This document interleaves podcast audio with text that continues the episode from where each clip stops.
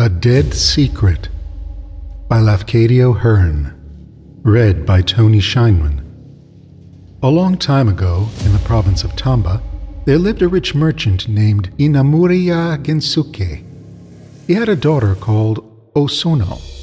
As she was very clever and pretty, he thought it would be a pity to let her grow up with only such teaching as the country teachers could give her, so he sent her, in care of some trusty attendants, to Kyoto that she might be trained in the polite accomplishments taught to the ladies of the capital. After she had thus been educated, she was married to a friend of her father's family, a merchant named Nagaraya, and she lived happily with him for nearly four years. They had one child, a boy. But Osono fell ill and died in the fourth year after her marriage. On the night after the funeral of Osono, her little son said that his mamma had come back and was in the room upstairs. She had smiled at him, but would not talk to him, so he became afraid and ran away. Then some of the family went upstairs to the room which had been Osono's, and they were startled to see, by the light of a small lamp which had been kindled before a shrine in that room, the figure of the dead mother. She appeared as if standing in front of a tansu, or chest of drawers, that still contained her ornaments and her wearing apparel. Her head and shoulders could very distinctly be seen, but from the waist downwards, the figure thinned into invisibility. It was like an imperfect reflection of her, and transparent as a shadow on water. Then the folk were afraid and left the room. Below they consulted together, and the mother of Osono's husband said, A woman is fond of her small things, and Osono was much attached to her belongings. Perhaps she has come back to look at them. Many dead persons will do that, unless the things be given to the parish temple. If we present Osono's robes and girdles to the temple, her spirit will probably find rest. It was agreed that this should be done as soon as possible. So on the following morning the drawers were emptied, and all of Osono's ornaments and dresses were taken to the temple.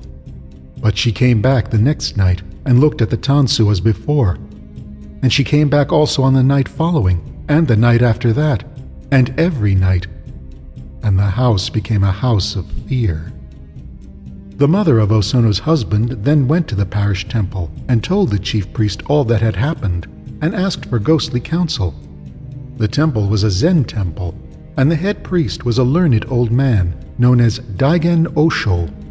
He said, There must be something about which she is anxious in or near that tansu.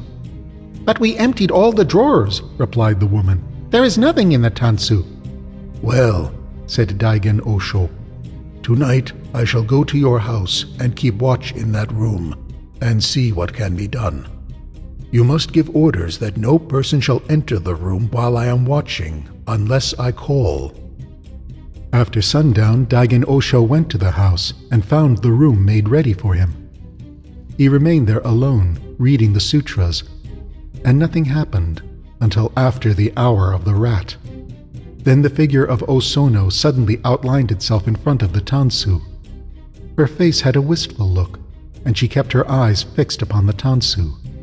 The priest uttered the holy formula prescribed in such cases, and then, addressing the figure by the kaimyo of Osono, said, I have come here in order to help you. Perhaps in that tansu there is something about which you have reason to feel anxious? Shall I try to find it for you? The shadow appeared to give consent by a slight motion of the head, and the priest, rising, opened the top drawer.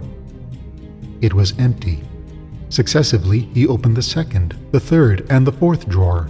He searched carefully behind them and beneath them. He carefully examined the interior of the chest. He found nothing but the figure remained gazing as wistfully as before.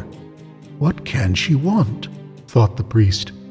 Suddenly it occurred to him that there might be something hidden under the paper with which the drawers were lined. He removed the lining of the first drawer. Nothing. He removed the lining of the second and third drawers. Still nothing. But under the lining of the lowermost drawer he found a letter. Is this the thing about which you have been troubled? he asked. The shadow of the woman turned toward him, her faint gaze fixed upon the letter. Shall I burn it for you? he asked. She bowed before him. It shall be burned in the temple this very morning, he promised, and no one shall read it except myself. The figure smiled and vanished. Dawn was breaking as the priest descended the stairs to find the family waiting anxiously below. Do not be anxious, he said to them. She will not appear again. And she never did. The letter was burned. It was a love letter written to Osono in the time of her studies at Kyoto, but the priest alone knew what was in it, and the secret died with him. End of A Dead Secret